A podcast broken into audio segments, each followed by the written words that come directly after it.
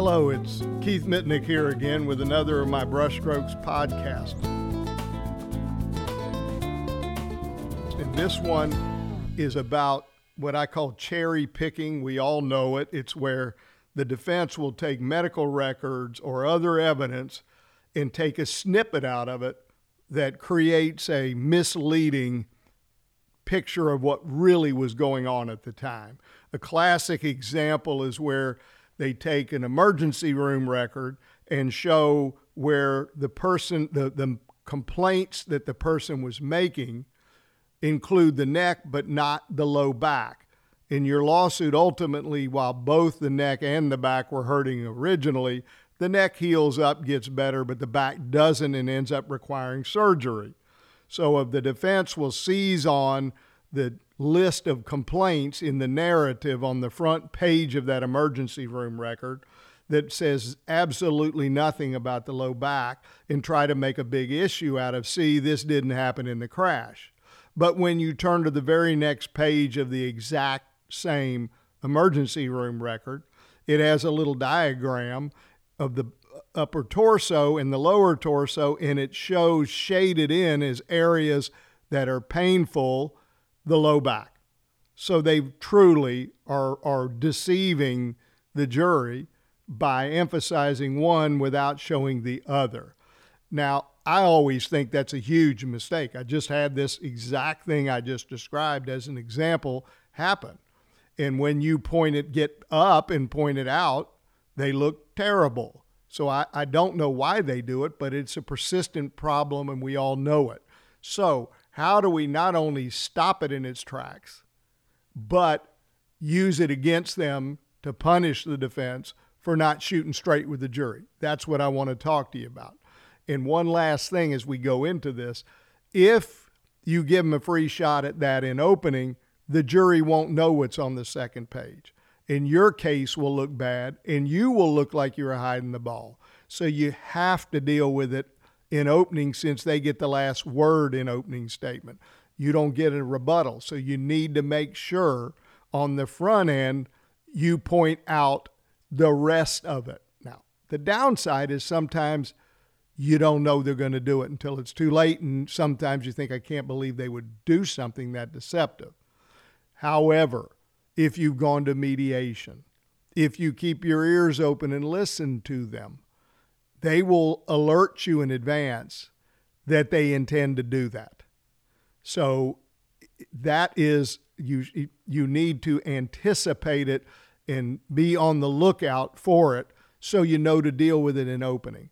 If you don't know and it pops up in a in their opening and you haven't covered it, then if you're in a jurisdiction that allows you to object from your table with a little bit of explanation, then I would include it. I would object and say that mischaracterizes the evidence, Judge. They're skipping the next page that shows the back was complained of. Now, if for goodness sake, if you're in a venue that wouldn't allow that, then play by the court's rules and don't do that. Just say objection that mischaracterizes the evidence. But in any event, let's now get into the, the nuts of this and the nuts and bolts of this. And it's this cherry picking. There are other phrases we hear, cut and paste. Uh, I like to say it's like zooming in with an extreme zoom. Everyone's got an iPhone or some kind of Galaxy or something, and most of them now they know how to zoom in on a picture. If you call it an ex- extreme zoom, people know. Another good phrase for describing is they're taking a snippet out of context, um, or they're looking at something in a vacuum rather than full and fair context. Now, how do we take those type phrases and weave them into a way to show the jurors how wrong it is? Let me give you a suggestion of a good starting place. Look at your jury instructions. Most jury instructions have some kind of uh, requirement that the jurors look at all the evidence, the entirety of the evidence. For example, in Florida, we have a, a, burden of proof instruction on, we call it the greater weight of the evidence. And it says the greater weight of the evidence means the more persuasive and convincing force and effect of the entire evidence in the case. It's that last part that is of importance for this component where it says of the entire evidence in the case. I use those instructions, I highlight them, I put them up, I tell them in jury selection. One of the things that's very important, folks, we all know in life the quickest way to get to a wrong conclusion when there's a dispute is for things to be taken out of context. We know if someone's serious about getting to the truth of the matter in life, things need to be put in context. Well, that's doubly true in a courtroom. And there's actually a law, and I want to ask you some questions about it. I call it the anti the anti cut and paste law, or you can say I call it the anti cherry picking. You can use any of these. Another way, I from time to time will say it's the law that's against deceptive and selective presentation of evidence. Law against deceptive and selective presentation of evidence. And then I tell them what the instruction says, like I just read to you. And I say, How do you feel about that?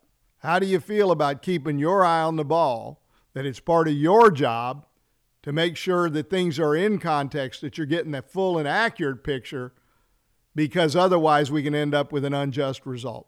Are you okay with keeping an eye on that? Make sure things aren't taken out of context. Make sure things aren't cherry picked in a way that gives a misleading, uh, misleading picture of what was really going on. And by the way, folks, I'm talking about both sides. You watch us both.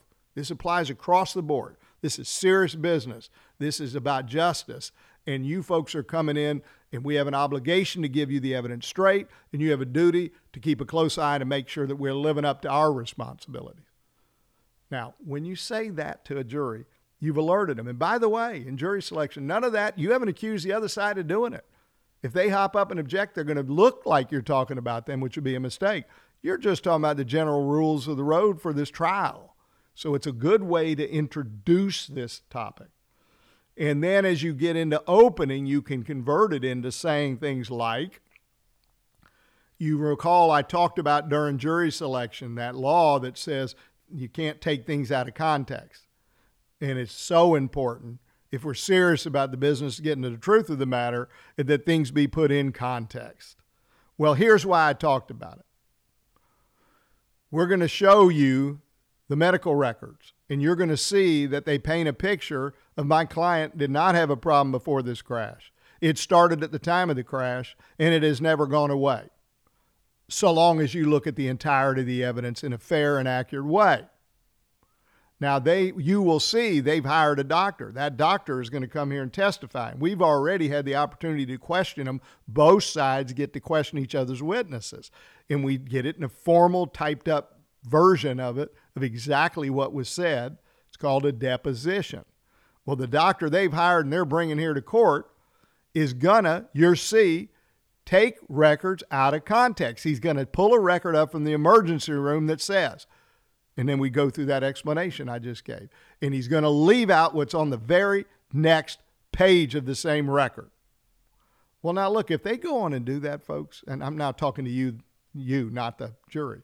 If they do it after you've alerted them, that's on them, and they're going to pay a price because they're going to destroy their believability, and they probably will because a lot of them just can't seem to help themselves. But you don't want them to get a head start on it, so you'll have nipped it in the bud. And then, let me give you some examples. You can work this into voir dire if you have the time to give a little bit of an story, a little story or an analogy to explain what you meant when you showed or talked about that jury instruction, how important it was that things be not taken in snippets but shown in full and accurate, full and accurate context. You can use this same analogy there, or you can save it for closing. I've done it both ways. So let me give it to you. What I'm going to do a closing argument version. What the defense has done with the medical records over and over, we've had to point out to you something that was contained in the same record that gives a completely different conclusion than if you just would have looked at the one snippet they showed you. And thank goodness we've got this law that prohibits a verdict to be based on such, and they ought not be trying to do that. They did. But we were there to point out the true picture, and you were there to watch the whole thing. You know what their doing's like? It's like if someone went to Central Park in New York City at the rowboat pond and zoomed in on a, some ducks floating and a couple little trees in the background in a rowboat. Someone would think, oh, that's a pretty picture out in the countryside, when nothing could be further from the truth. Because if you gave a full and accurate photograph by pulling back and showing a more of a wide angle lens of where you're really located, you would see the skyscrapers in the background and go, oh my gosh, we aren't out in the country. This is the largest, one of the largest cities in the world that picture's taken in. It's night and day difference. The only difference is the person holding the camera has zoomed in extremely and gave a false impression. And we then forced it out to wide angle, and you got to see the truth. So it is in this case, we can't control their lens setting, but we sure can show you the fair and accurate lens setting. And it is your job to make sure the picture painted here leads to a just result. So that kind of an analogy really brings it home.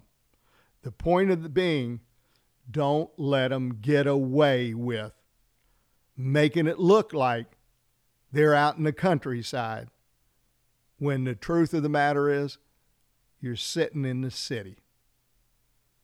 Thank you so much. I look forward to the next one. And if you want to get more of these, please subscribe. I hope you enjoyed it. And if you did, please feel free to share it with other lawyers that do the kind of work we do because we all know a rising tide lifts all boats. See you next time.